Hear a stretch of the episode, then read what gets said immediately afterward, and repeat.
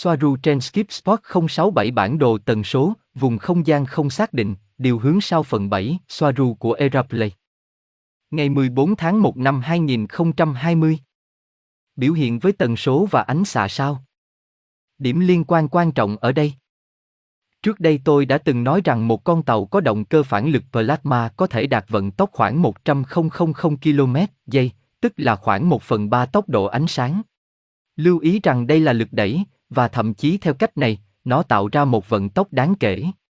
Có một số nguyên tố đã biết trên trái đất nằm trong định luật khối lượng và gia tốc là hợp lệ, giữa chúng là định luật khi một vật thể tích lũy tốc độ lớn sẽ làm tăng khối lượng của nó, tạo ra nhu cầu tăng theo cấp số nhân của năng lượng cần thiết để tiếp tục tăng tốc. Vì vậy, khi đạt đến tốc độ ánh sáng, một vật thể sẽ có khối lượng tương đương với một điểm kỳ dị, hoặc khối lượng gần như vô hạn. Do đó, các động cơ cũng sẽ phải tạo ra một lực đẩy vô hạn. Trong khi tăng khối lượng của một con tàu hoạt động với các lò phản ứng hạt nhân, không phải điểm không, khối lượng của lò phản ứng và nguyên tố cung cấp năng lượng, có thể là uranium được làm giàu hoặc hạt nhân phản vật chất, cũng sẽ gây ra sự gia tăng về khối lượng để ảnh hưởng đến chính công suất của phần tử đẩy để cung cấp năng lượng tương đương cần thiết để tiếp tục gia tốc. Bạn có hiểu cho đến nay? Mặc dù sự gia tăng khối lượng này của phần tử đẩy bên trong lò phản ứng không ảnh hưởng, cũng không áp dụng cho các lò phản ứng năng lượng điểm không bằng cách khử phân cực của thạch anh toroi megabat, chẳng hạn như loại được sử dụng bởi tàu Tây Dần, do đó, vấn đề tích tụ khối lượng này sự tích tụ của lực cản, không ảnh hưởng đến chúng tôi mặc dù về mặt kỹ thuật thì điều đó nên xảy ra. Điều này là do lượng năng lượng được tạo ra bởi một lò phản ứng điểm không không bị ảnh hưởng bởi sự gia tăng khối lượng, gây ra bởi tốc độ tích lũy. Một lò phản ứng hạt nhân ion hóa bằng cách phân hủy các kim loại nặng, cơ sở uranium, cho nhiều năng lượng hơn khi khối lượng của nó tăng lên khi tốc độ tăng dần. Khối lượng trong lõi của lò phản ứng ion hóa càng lớn thì bức xạ càng lớn và bức xạ càng lớn thì năng lượng càng lớn. Nhưng lò phản ứng điểm không không cung cấp thêm năng lượng bằng cách tăng tốc độ của nó. Sản xuất năng lượng của nó vẫn ổn định vì năng lượng đã nói không đến từ bất kỳ yếu tố nào liên quan đến khối lượng mà năng lượng mang lại khi phân hủy nguyên tử. Lò phản ứng ion hóa sử dụng quá trình khử liên kết nguyên tử của các nguyên tố trong hạt nhân có tính phóng xạ, chẳng hạn như uranium đã được làm giàu. Lò phản ứng điểm không, không phụ thuộc vào bất kỳ vật thể nào trong hạt nhân mà nó cung cấp năng lượng vì nó phụ thuộc vào các nguyên lý khác, những nguyên lý phức tạp hơn nhưng lại ổn định hơn. Nói rõ hơn, một lò phản ứng hạt nhân làm tăng công suất của nó bằng cách tăng tốc độ đến mức nó tích tụ khối lượng, mặc dù có những vấn đề khác ở đó, nhưng nó không đơn giản như vậy. Lò phản ứng Zero Point không tăng công suất bằng cách tăng khối lượng của con tàu khi tốc độ của nó tăng lên. Do đó, một con tàu dựa vào lò phản ứng điểm không, nếu bị ảnh hưởng bởi khối lượng tích tụ của chính con tàu sẽ gây ra lực cản ngày càng lớn khi nó tăng tốc. Điều này giới hạn tốc độ và sức mạnh gia tốc của nó ở chế độ lực đẩy phản lực. Tuy nhiên, với một thủ thuật chúng tôi làm, chúng tôi không bị ảnh hưởng bởi sự gia tăng khối lượng. Đánh lừa của chính những con tàu. Khi một con tàu tăng tốc độ, và do đó là lực cản khối lượng, hình xuyến chìm tương tự của con tàu cũng đóng vai trò như một lá chắn bảo vệ khỏi các vật liệu ngẫu nhiên, đá và mảnh vỡ không gian. Với các thuật toán được điều khiển bởi máy tính của con tàu, nó làm giảm khối lượng của con tàu, làm cho nó nhẹ hơn. Nhờ chiến lược hoặc cơ động này, một con tàu có thể tiếp tục tăng tốc lên ít nhất một phần ba tốc độ ánh sáng, hoặc 100.000 km một giây.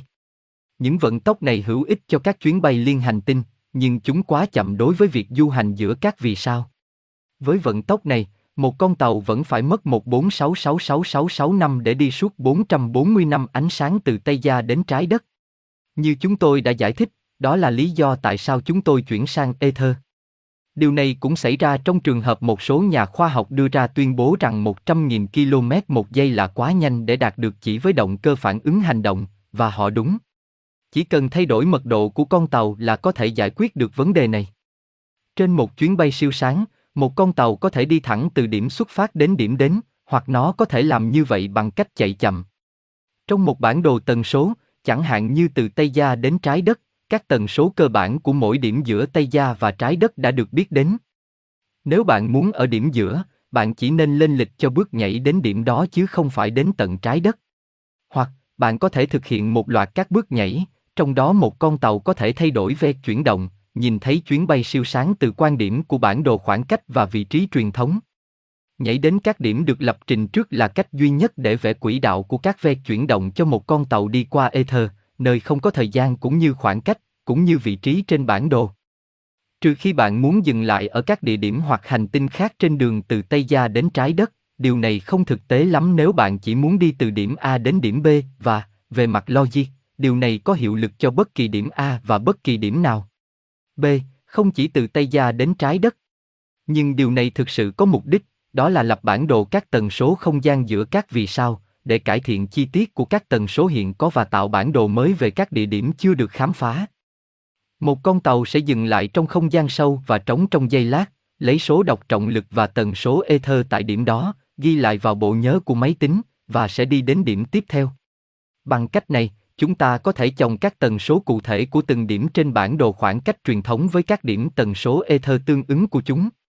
Bây giờ, điều này không chỉ có thể được thực hiện bằng cách hiểu được dòng chảy hấp dẫn hoặc ether, điều tương tự, trong không gian sâu, bạn có thể biết về mặt toán học điều gì sẽ xảy ra tại điểm chưa được khám phá.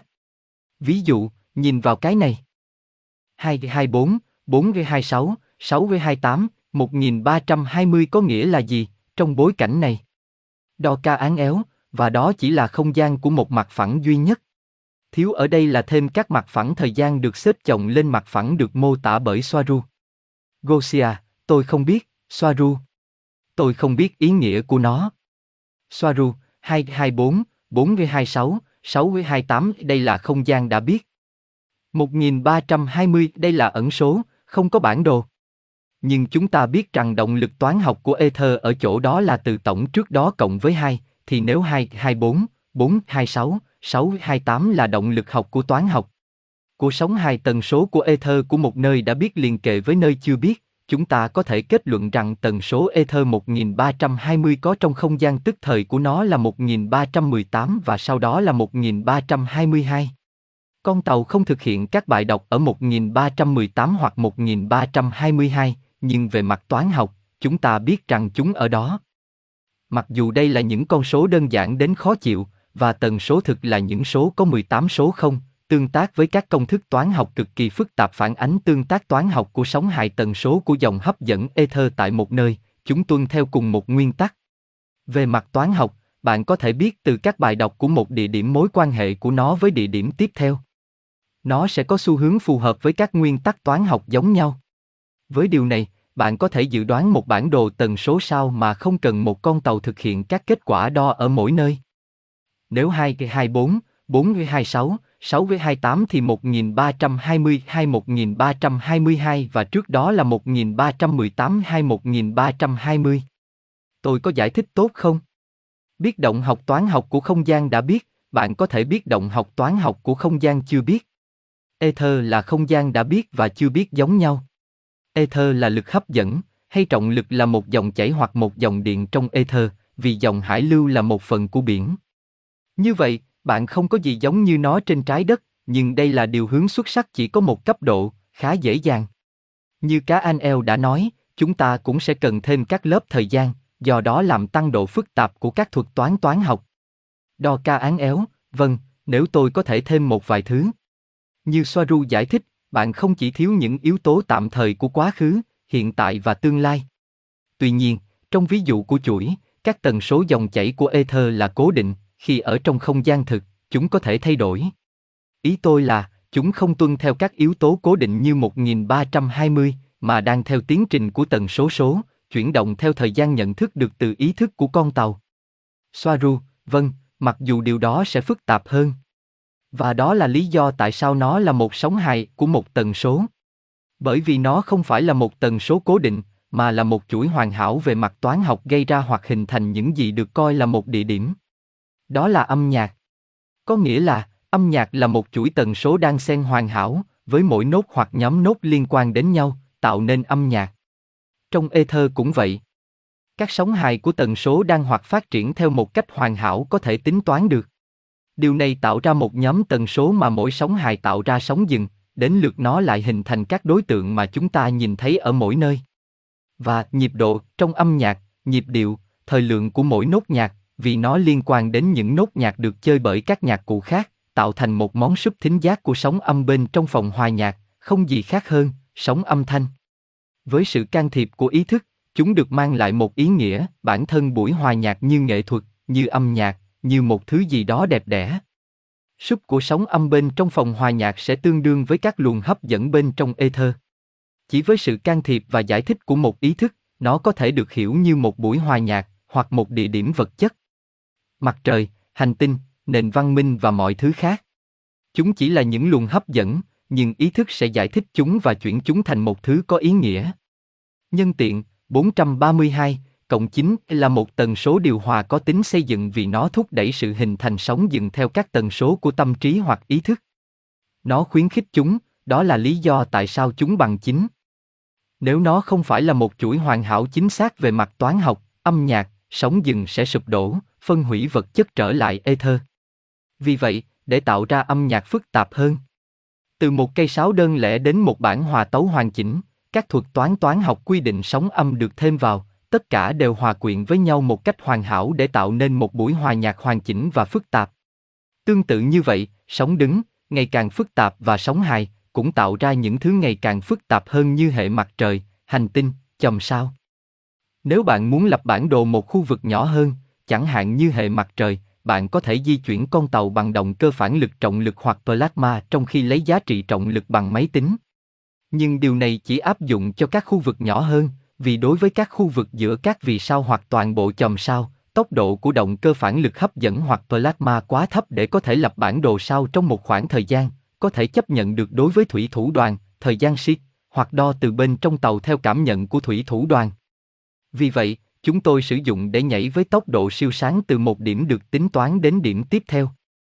Mặc dù điều này để lại các không gian nhảy mà không có phép đo, việc đọc lưu lượng và giá trị trọng lực giữa các điểm được đo là đủ để máy tính lấp đầy các khoảng trống với các giá trị chính xác, vì chúng ta biết các thuật toán quy định sóng hài tần số của các khu vực đó. Robert, và bằng cách nào đó bạn không thể truy cập Ether và nhận được tất cả các tọa độ đó mà không cần nỗ lực nhiều. Soaru, bạn cần một tài liệu tham khảo, tài liệu tham khảo là các bài đọc về trọng lực. Trực tiếp có thể kết nối ý thức với tất cả, với nguồn, về lý thuyết là có. Nó chỉ là dữ liệu cần thiết để dẫn tàu qua không gian sâu mà không cần thăm dò cần những con số và giá trị đo lường theo thứ tự hàng nghìn tỷ nghìn tỷ dữ liệu. Với ý thức tâm trí, chúng ta không thể xử lý những con số đó. Giao nó cho máy tính để tính toán, theo một cách nào đó, đây cũng là truy cập vào nguồn, bởi vì máy tính lượng tử của con tàu được thiết kế để truy cập Ether, cho các tính toán của riêng nó. Tính toán xác suất trong trường lượng tử, trong đó trường lượng tử đề cập đến Ether, và các dòng thời gian cam kết hoặc liên kết với ý thức quan sát tất cả những điều này, trong trường hợp này, ý thức máy tính.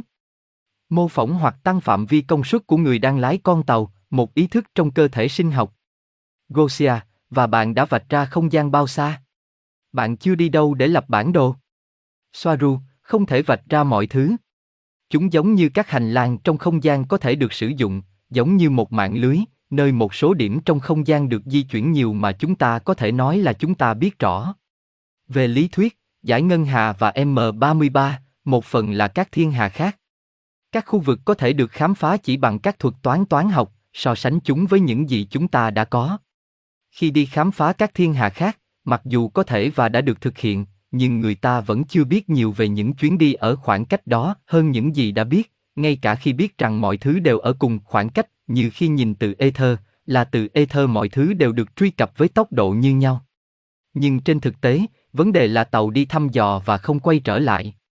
Robert, và tất cả điều này trở nên phức tạp khi bạn thay đổi các mốc thời gian. Đó là, chúng ta sẽ có một bản đồ sao cho mỗi dòng thời gian. Và cho từng mật độ. Soaru, đó là một vấn đề khác và tại sao các con tàu không quay trở lại. Các biến quá nhiều khi nhập dòng thời gian.